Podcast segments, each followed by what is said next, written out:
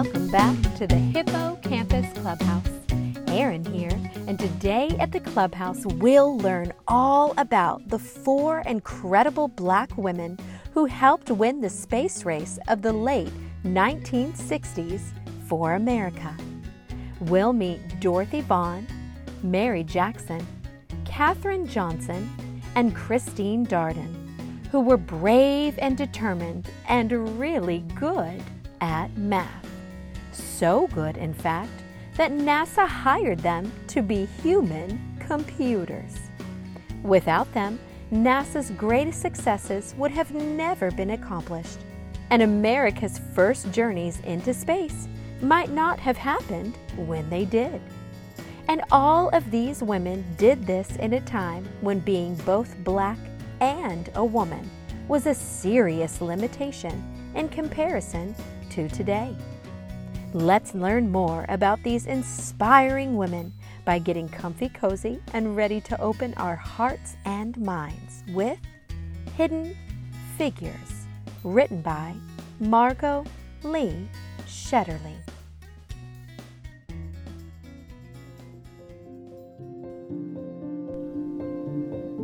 Hidden Figures The True Story of Four Black Women and the Space Race. Dorothy Vaughan, Mary Jackson, Katherine Johnson, and Christine Darden were good at math. Really good. In 1943, the United States was at war, World War II, and Dorothy Vaughan wanted to serve her country by working for the National Advisory Committee for Aeronautics, the government agency that designed airplanes. Having the best airplanes would help America win the war. Making airplanes fly faster and higher and safer meant doing lots of tests at the agency's Langley Laboratory in Hampton, Virginia. Tests meant numbers, numbers meant math, and math meant computers. Today, we think of computers as machines, but in the 1940s, computers were actual people like Dorothy, Mary, Katherine, and Christine. It was their job to do math. Because Dorothy was black and a woman, some people thought it would be impossible for her to get a job as a computer. She lived in Virginia, a southern state where laws segregated or kept apart black people and white people. They could not eat in the same restaurants together. They could not drink from the same water fountains together. They could not use the same restrooms together. They could not attend the same schools together. They could not play on the same sports teams together. And they could not sit near each other in movie theaters. They could not marry someone of a different race. But Dorothy didn't think it was impossible. She was good at math, really good. She knew she was the right person for the job.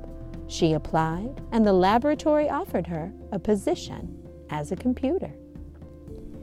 At work, blacks and whites were kept apart. The white computers worked in one building, and Dorothy and the other black computers worked in a different building, in their separate office.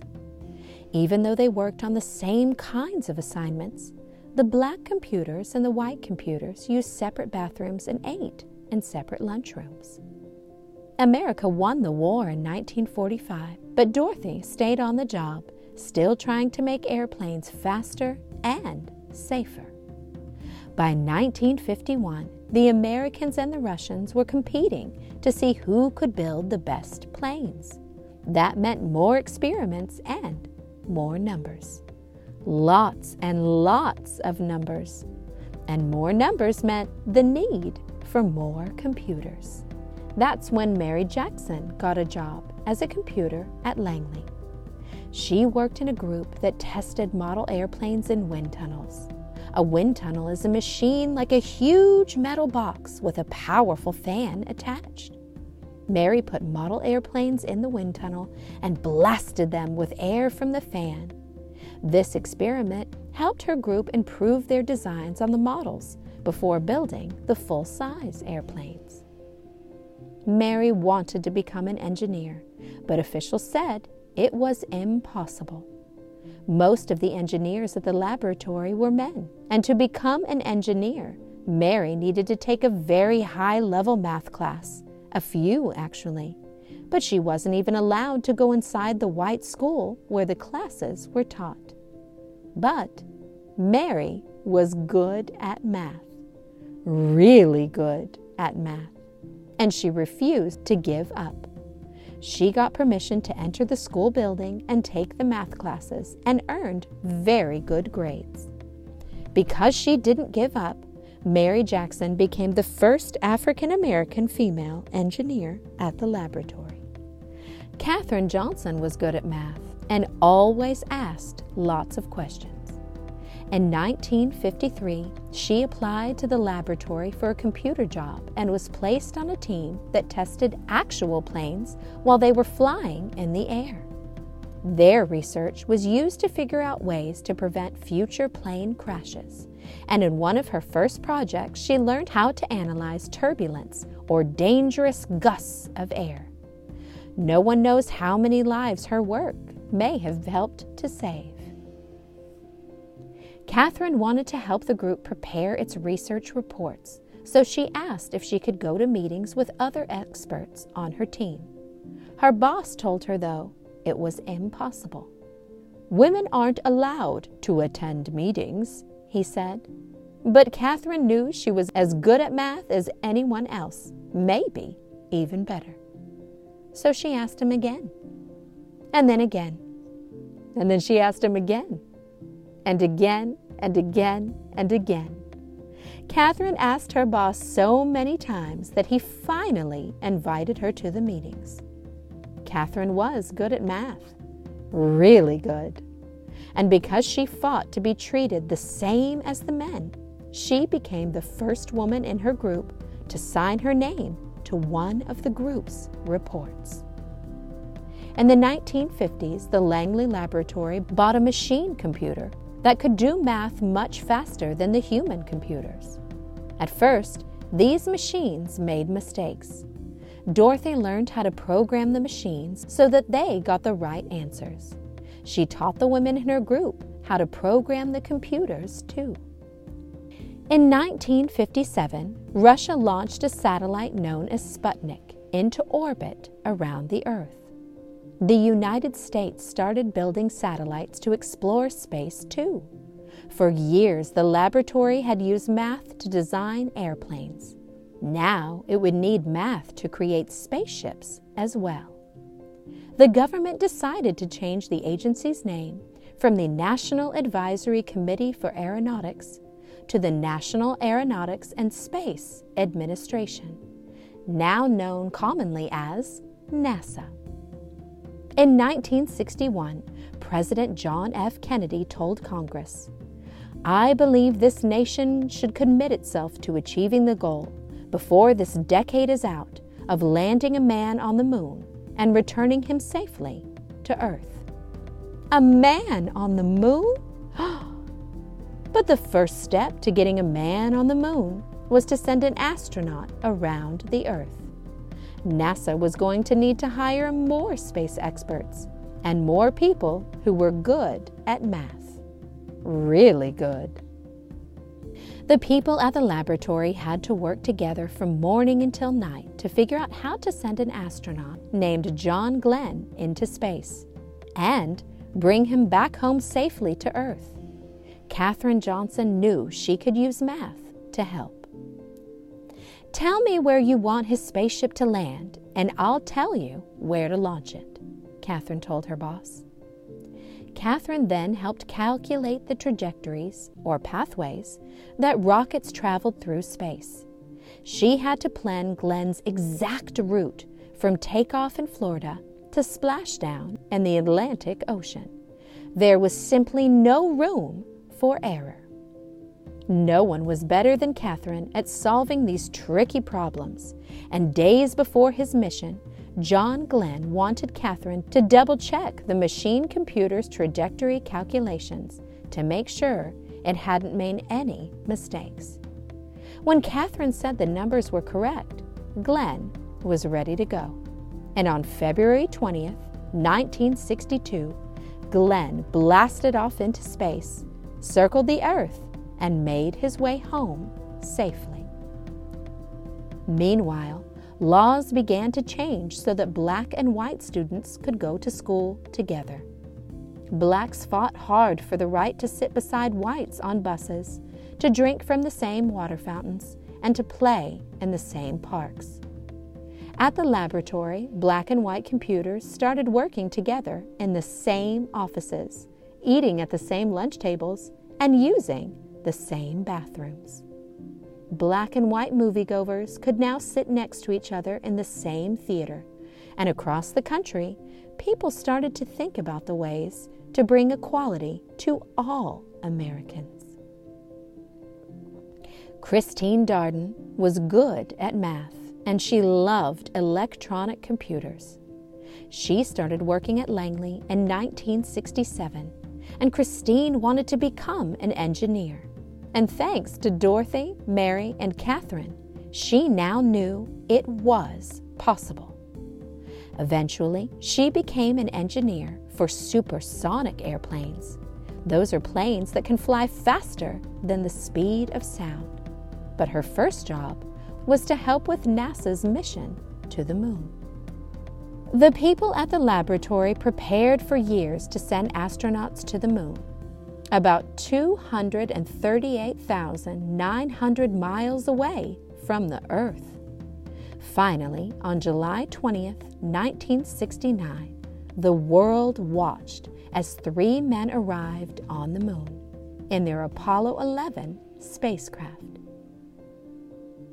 Astronaut Neil Armstrong said when he stepped onto the dusty surface of the moon, That's one small step for man, one giant leap for mankind. But it was also a giant leap for Dorothy, Mary, Katherine, Christine, and all of the other computers and engineers who had worked at the laboratory all of those years. The moon landing was a success from takeoff to splashdown, but there was no time to rest. Once NASA landed astronauts on the moon, the people at the laboratory began dreaming of sending humans to other planets, such as Mars or Jupiter or even Saturn. They started to imagine hyper fast space planes that could travel around the Earth at seven times the speed of sound. The next adventure wouldn't be easy and would require lots of tests and lots more numbers. But Dorothy, Mary, Katherine, and Christine knew one thing. With hard work, perseverance, and a love of math, anything was possible. The end.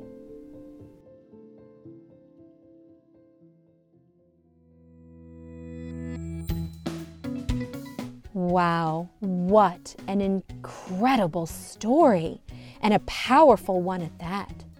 Who knew that having a love for math could truly change the world?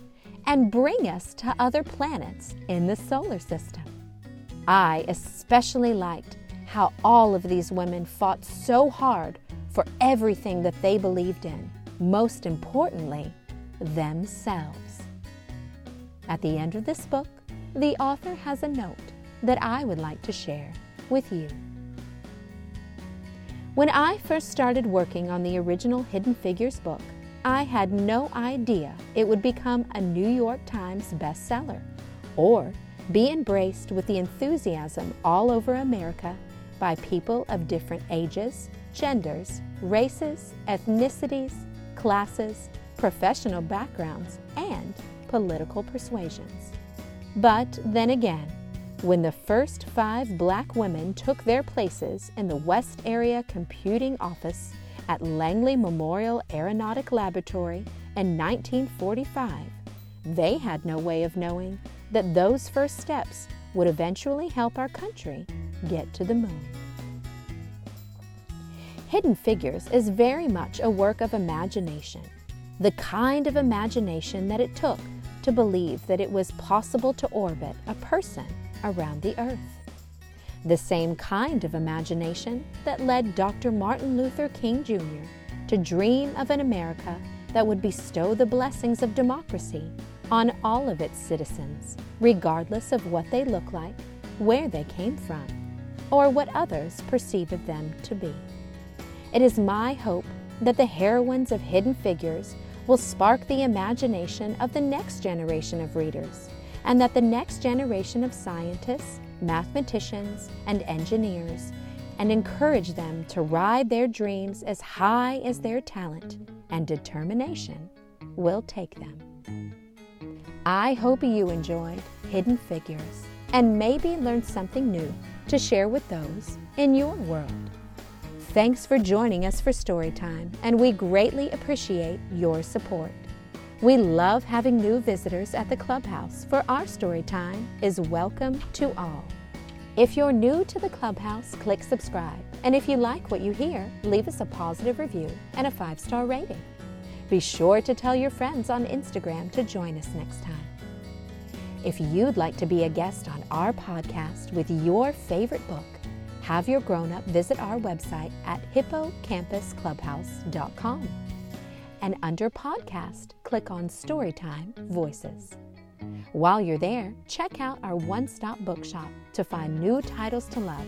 And don't forget to join the Clubhouse mailing list, where each Monday you'll learn about new story adventures ahead, sensory based activities for all free storytime related printables, and more. Until next time, be sure to tell your story with an open heart while listening to others with an open mind. Just like Katherine, Christine, Dorothy, and Mary do.